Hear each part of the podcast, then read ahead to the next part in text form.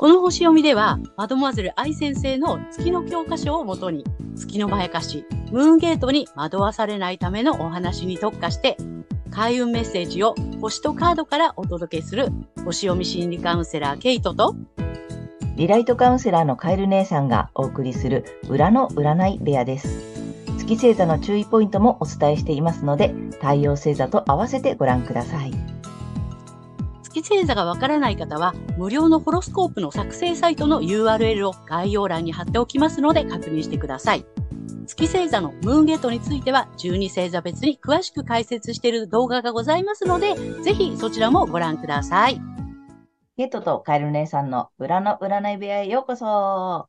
ようこそ。皆様こんにちは。お元気ですか、えー、今回はえー、6月18日、双子座の新月のね、えー、星読みとカードリーディングをお送りしたいと思います。まずはね、えー、けいちゃんに星の動きの解説をお願いします。はい。えー、今回の新月は、双子座の26度、えー、Q ハウスというところで起こる、えー、新月となります。えー、Q ハウスの意味する、えー、外国、宗教、聖職者、法律、正義、高等教育、出版、投資、研究などですね、羅列しましたけれども、そういったエリアで、えっ、ー、とね、自信とかチャンス、チャレンジ、未来への希望というのがキーワードになっていて、環境に依存しない生き方への変換、あるいは実力を発揮するために新しい環境に飛び込むといったことに、を促されて、私たちの関心もそっちに向かっていきそうです。で、この新月に唯一アスペクト、特定の角度をとってきているのが、えー、海洋星になります。えー、健康、衛生、食料、兵役、軍隊、労働者などに関する、このロックハウスにあって、90度という、緊張角なので、自分の意思を持てばそれを形にできる。受動的になってしまえば飲み込まれるぞっていう感じで煽ってきそうです。また、印象的なのは、ディセンダントに、え、傷と癒しを司る小惑星の議論がほぼ重なっていることですね。え、外交とか同盟国、紛争、ビジネス、合意などのエリアで、まあ、恐れを感じたり、まあ、傷つくようなことが、まあ、あったとしても、え、逆境に強く、えー、結果的に癒しにつながっていきそうかなという雰囲気ですね。はい。まとめますと、外国や宗教などに対して、あるいはそれらに関する法律や研究などに正義感を持って、環境に依存しない生き方への変換へ意識が向かいそうですが、この健康とか衛生、食料、兵器、軍隊、労働者などに関することで、海洋性の意味する薬や映像ですね。これを通じて受動的になれば飲み込まれるぞという、まあ、どちらかというと、こう必要以上に危機感を煽られたり、まあ、ストップをかけられるイメージかなということなので、この辺はやっぱりね、注意してよく見ていかないといけないかなっていう感じはします。はい。まあ、でも外交などにおいてもね、逆境に強く積極的な意思を忘れずに取り組むことで、え、結果的には癒しにつながっていきそうかなというふうな感じですね。また、え、同じ日、この6月18日、新月の約11時間前に、え、土星が11月4日までの逆行を開始します。土星の逆行中っていうのはね、え、課題とか、まあ、限界が浮き彫りになって、忍耐が試されるような、まあ、試練と感じるような、まあ、期間になりそうかなとも思うんですね。で、3月にお伝えした魚座的なこと、まあ、占いを含めたスピリチュアル的なことだったりとか、医療を含めた癒しの部分ですね、に関することなどの、まあ、課題が、こう、浮き上がってくるのかなという感じがします。そして、新月の3日後、21日の23時58分、もう日付が変わる直前ですね、えー、夏至を迎えることになります。で、この夏至のホロスコープは、秋分までの約3ヶ月の社会のムードっていうのを読み取ることができるんですけども、アセンダント、これがですね、えー、キーワードが光と闇とか相対性がキーワードになっていますので、えー、克服する目標や努力するテーマを見出す流れ、物事の本質を見極められるような知恵や知識を、まあ、通信や教育、時にはメディアなどから、えー、問題提起という形で、えー、得ていくのかもしれません。うん、まあ、全体的にはね、社会のムードはこんな感じかなと思います。はい、ありがとうございます。ありがとうございます。あ、なんかいっぱい来たね。うん、盛りだくさんなのよ、ちょっとね。でもさ、まずはさ、環境に依存しない生き方への変換、うん、出力を発揮するためにあた新しい環境に飛び込んでいくっていうことを促されるって、ここすごい面白いよね。でさ、うん、自分の意思を持てばそれを形にできるし、受動的にならないでってなんかすごく言われてるね、今回ね。そうなんだよね。ちょっと意味深だよね。うんうんうん。うん。的になれば飲み込まれるぞとかね、自動的になるとその判断力を誤るよとかさ、うん、なんかその辺はすごい強いメッセージなのかね。うん、そんな感じがしますね。いろいろね、問題出てくるかもしれないけど、そこにだからね、あの、飲み込まれないようにして、うん、ね、うん、意識しておいた方がいいかなっていうね。ね、あの、ニュースを見てあまり踊らされないように。そうです、そうです。それすごく大事。ね。あの、うん、あとはね、ど、あの、逆光、土星の逆光も来るし、そう。夏至もあるし。そう。ね、なん、なんかね、こう、メッセージがね、なんかリンクしてる感じがする。うん。うん。そうだね。なるほど、なるほど。ちょっとね、社会的な動きはそんな感じでありそうなので、まあ、あまり、その、なんだ、噂とかね、あんまそういうことに踊らされないように、ちょっと注意したいそうですね。うん、思いました。はい。あと、個人的にはどんな感じ、うん、えっ、ー、と、個人ではですね、Q ハウスは探求とか専門知識、あとは思想とか哲学、精神性、海外、スキルアップなどがキーワードの探求と精神性のエリアになります。で、ここで私たちも環境に依存しない生き方への変換とか、まあ、実力を発揮するために新しい環境に飛び込んでいくということの、まあ、探求とかね、あるいはその精神性でスタートをすることを、ちょっとね、促されて、そっちの方に気持ちも向かっていきそうかなっていう、そんな感じですね。で、一方、この勤労とか技能ですね。あの、まあ、訓練とかね、人の役に立つ。えー、あとは、えー、健康管理、体のケアといったことをキーワードとする、えー、義務、働き方と健康のエリア。ここに多様性がね、まあ、捨て身の意思が大きなチャンスにつながるよと。で、先ほどと同じメッセージで、自分の意思を持てばそれが形にできるけど、受動的になれば飲み込まれちゃうよっていうことで、まあ、夢やビジョンを見せつつ、こう、煽ってきそうな感じかな、と いう感じですね。で、パートナーシップ、えー、対人関係の7ハウスの境界線、ディセンダント、いわゆるご縁の入り口って言われているとこなんですけども、そこに傷と癒しを司る小惑星の議論がほぼ重なっているために、えパートナーや人との人間関係において、まあ、恐れを感じたり、傷つくようなことがあるかもしれないんだけれども、それがね、あの逆境に強く、まあ、積極的な意志を忘れずに、え取り組めば癒しにつながっていき、え強みにもなっていきますよという感じですね。で、今回この右半分に天体が集中していることからも、この2週間は対人関係がテーマになってきそうです。個人はこんな感じかなと思います。なるほどね。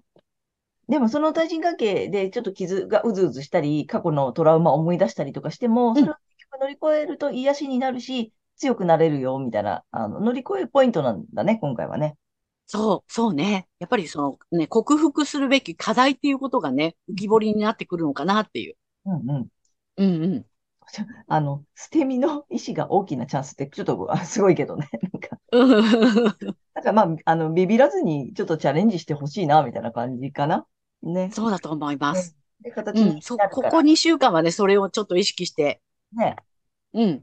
やってみるといいかもしれないね。はい。はい。ありがとうございました。ありがとうございます。はい。では、今回の新月が、ヤギ座さんにとってどんな新月なのかということでお伝えしていきたいと思います。ヤギ座さんが環境に依存依存しない生き方への変換や、自分の知性や能力に自信を持ち、より大きなチャンスを求めてチャレンジしていくことなどを探求を促されるエリアは、えー、勤労、技能、奉仕、健康管理などをキーワードとする、えー、義務、働き方と健康管理の領域になります。今まで黙々とやってきたことで、いろんな筋力がついてるはず。その実力を発揮するために、新しい環境に飛び込んでいくことを視野に入れ、計画、実行していってください。そして、恐れを超えて癒していくエリアは、家庭、家族、ホーム、地元、ルーツなどを、えー、キーワードとする心理的な基盤、いわゆる、えー、心の拠り所とか安心できる場所の領域になります。えベースの対人関係におけるえ傷や恐れを癒すために、受け入れてもらえないのでは？という恐れを超え、あなたの優しさを恥ずかしがらずに家族や安心できる場所での人助けに使っていくことを許可してみてください。はい。そしてこの時期のラッキーアクションです。発展のキーワードは真の目覚め、落差、大逆転、開花、花開くですね、になります。自己表現や創造性のエリアで人との違い、落差を受け入れることになります。試練や制限を与える土星を守護星に持つヤギ座さんは、楽しむことや自己表現が苦手な方が多いと思います。で、絶望的な状況で、初めて高度な意識が目覚める時期なので、ああ、苦手だ、下手くそだ、しゃあないわ、というね、一旦こういった諦めをすると、次の扉が開きそうです。苦手でもコツコツやって熟練していくのがヤギ座さんのプロセスなので、これ諦めましょう。はい。そして、金運アップの鍵になります。えー、血縁関係やセクシャリティを含む深いつながりの領域で、楽しむことで人とつながっていくことになります。お墓参りなどの、えー、先祖とのつながりを意識したり、個人の話、まあ亡くなった方のね、えー、話を共有したり、そういったことに花を咲かせることで思わぬ収入があるかもしれません。はい。ね、ここまでが太陽ヤギ座さんへのメッセージとなります。ここからが月がヤギ座さんへの注意ポイントになります。え月ヤギ座さんの月の欠損は、えー、物質的な欠損と言われています。物質的な欠損の第三、えー、星座、まあ、最後の星座になりますね。そして、えー、キーフレーズ、I use ということで、まあ、社会的に、社会、社会で自分を役立てていく、えー、社会で自分を使っていくというところが、なかなかこう、ね、わからなくなっちゃう。瞑想するというような特徴があるかなというふうに思います。はい。なので、この時期、月にとらわれますと、勤労技能、奉仕、健康管理などの働き方と健康の領域で、より大きなチャンスを求めて、えチャレンジすることを探求したくなりそうなのですが、もともと働くことや結果を出すことに過度のこだわりを持ってしまう月のヤギ座さんは、ワーカホリック、まあ仕事中中毒ですね、になったりとか、仕事をしていない罪悪感や、またはストイックすぎる健康管理などに陥り、体調を崩してしまうかもしれません。ですので、え探求すべきは、え太陽星座のエリアになります。そして、え月から抜けていくためには、反対星座のね、蟹座さんの回をぜひね、参考にされてみてください。これ、反対星座を活用すると月のまやかしリセットされますので、え太陽星座と月星座、同じ方には特におすすめになります。はい、星読みは以上となります。はい、ありがとうございます。ありがとうございます。月星座が、ヤギ座さん。はい。来ましたよ。はい。美味しいやつでしょ？そうなの、ここもね、好物なんだよね。やるやつでしょ？これほんとちょっと今回は来てるよ、俺。うん。ね、あのー、まずそもそもさ、その、社会で自分を生かそうとかにうん、こだわらなくても大丈夫だよっていうことをさ、まずまず前提に置いてほしいんだよね。役に立ってそうなんです。それがね、月のまやかしなの。そう。役に立ってないわけじゃないし、社会で、なんていうの、生かされてないわけじゃないしさ、活躍できてないわけじゃないよ。だけど、なんかそう、なんて、なんていうの、足りない。なってない、できてない。まだまだってさ、思っちゃう、そこにとらわれちゃうんだよね。そうなの。で、社会で活躍しなければとか、社会の役に立たなければとか、社会で結果を出さなければって、そこにとらわれちゃうのが月のまやかしなんだよね。だから活躍できないって言ってるわけじゃなくて、しなければならないにとらわれすぎちゃって、結局さ、活躍してるのに、いや、まだまだできてないとかさ、もっともっととかってなって、あの、こう、空回りしちゃうよっていうことなので、で、今回、ここの、今回の星読みだと、特にその領域に今回来てるんだよね、ポジションがね。そうなんです。2番目に好きなとこだからね、それ。に何、2番目の好物みたいな。2番目の好物。あ、これも好き？みたいなそうそう。感じ。だから、パクって言っちゃいたくなるやつなので、ちょっと、そうん、月星座、ヤギ座さんはね、特にここもう一回、もう一回聞いてほしいみたいなね、感じがします。あとね、健康管理もあるね。そう言われれば、そうだそうだ。健康管理も、なんかさ、健康にこだわりすぎて不健康になっちゃうみたいなね。そう、もう健康のためにだったら死んでもいいみたいな。そうそうそう健康のために、本末転倒でしょ。健康のためにとやりすぎて不健康になっちゃうパターンに陥りがちなので、大丈夫なので、あの、こだわらなくていいよっていうことをね、うん気をつけていただきたいなと思います。はい。はい。あとね、太陽、ヤギ座さん、あのーあれね、恥ずかしがらずにね、うん来たね、またね、恥ずかしいやつね。そうなんだよね、これね。苦手なやつね。そう、ヤギ座さんほら、あの、ドライだからさ。ね。うんうん。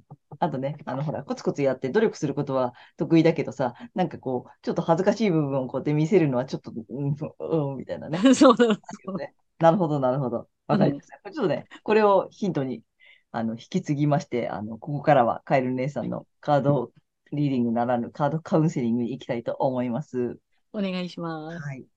で、今回はね、タロットカード2種類と、まあ、最後にね、えっと、もう一枚リアルでカード引きたいと思うんだけども、まず、えっと、いきますよ。タロット。ダダン。おいいの。めちゃめちゃいいの。おでね、あのーカップなのどっちも。うん。まずね、まあ、ちっちゃい方がカップの2。うん。と、えっとね、こっちはカップのキング。あ、じゃない。ナイト。めんね、ごめんね。また間違えちゃった。ナイト。うんうん。うん。カップカップで来てて、カップの2とカップのナイトなの。うん。まあ、いいんだよね。うん。まあ、どういうことなのかなと思ったんだけれども、あのね、恥ずかしいやつなんですよ。恥ずかしいやつですか？はい。まあ、向かい合ってさ、これ愛と絆をこう、まあ、なんていうの、確認してるというかさ、交わし合ってるというかさ、そういうことなんだよね。なるほど。うん。で、より良い、まあ、信頼関係を築くときですよっていう意味でもあったりするので、なのでね、もっともっと周りと、えっとね、自分の気持ちを共有してほしい。うんうん。それでうまくいってんのよ、すごく。うん。なので、ちょっとね、やっぱりその対人関係のとことか来てたでしょ？うんうん。あとさ、その自分の、えっとさ、気持ちを恐れずにちょっと恥ずかしがってる場合じゃないよ、みたいな。うん。言いづらかった、やはり言い、あんまり言いづらかった言葉をちょっと言ってみるとかもあったでしょ？なんかさあ、そうね。ああ、苦手とかね。うんうん。を、あの、もっと近しい人にもどんどん、まあ、近しい人だけじゃなくてね、うん。もっとその辺、あの、なんだろう、近づいていってもいいよ。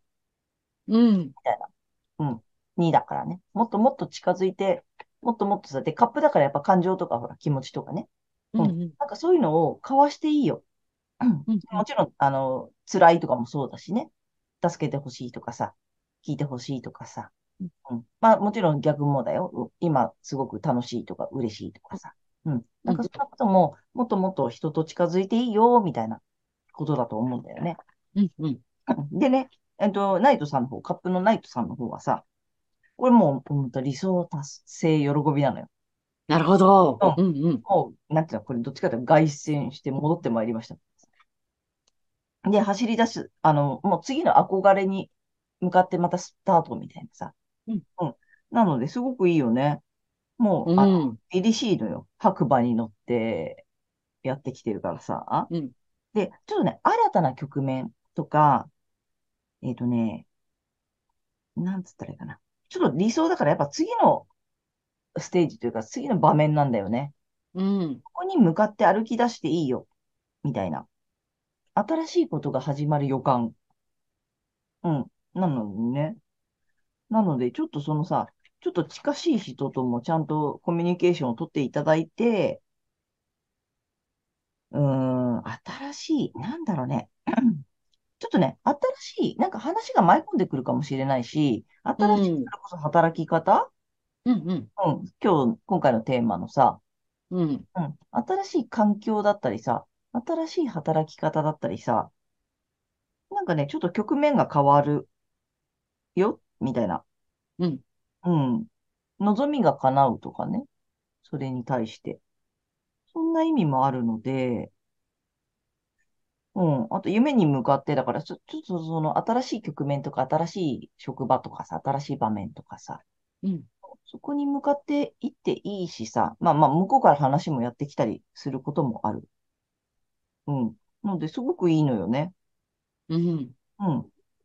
なので、ぜひぜひ、待ち人が来たりとかもあるかもしれないね。おー、なるほどね。うん。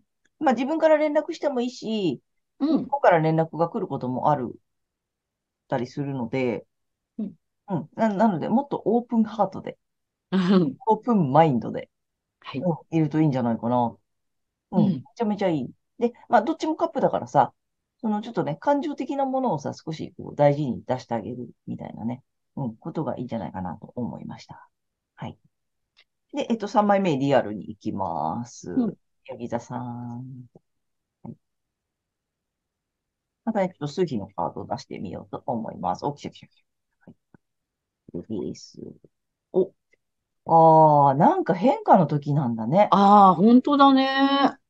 14番変化。あの、さなぎから蝶になるのね。うん、変容だよね。そうそう。でね、変わるからこそさらに輝くっていうメッセージなのよ。おお。うん。が、ちょっと、局面が変わるのかもしれないね。そうね、なんかね。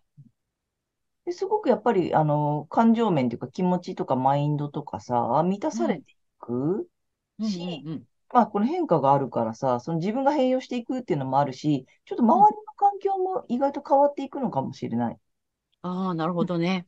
あの、自分から変えていってもいいと思うん、う。うん。あの、こんだけ揃ってるので、自分からちょっとさ、環境を変えてみるとかさ、うん。なんかそんなのも良さそうな感じがするよ。うん。うん。いいよね。なかなかいいと思うので、ね。柳座さん、あの、参考にしてみてください。はい、ということで、えーカエル姉さんのカードカウンセリング以上となります。ありがとうございました。はいということで、えー今回は6月18日、双子座の新月から、えー7月2日、7月2日までね、の星読みとカードリーディングをお送りしました。えー皆さんご自身のね、太陽星座の回を見ていただいていると思うんですが、えーぜひね、月星座も調べていただいて、そのね、注意ポイントもご覧ください。また、月のまやかしから抜けるためには、反対星座もね、参考になるので、ぜひご覧になってみてください。ということで、けいちゃん、次回の放送は？はい。7月3日、ヤギ座の満月となります。とチャンネル登録、グッドボタンなどいつもありがとうございます。励みになっておりますので、これからもよろしくお願いいたします。はい。えー私たち2人の個人鑑定の詳細やブログ、えー公式 LINE などの URL は概要欄に載せてありますので、そちらの方もぜひよろしくお願いいたします。はい。ということで、えーと、皆様、2週間ね、ぜひ、あの、楽しくお過ごしください。ありがとうございます。ありがとうございました。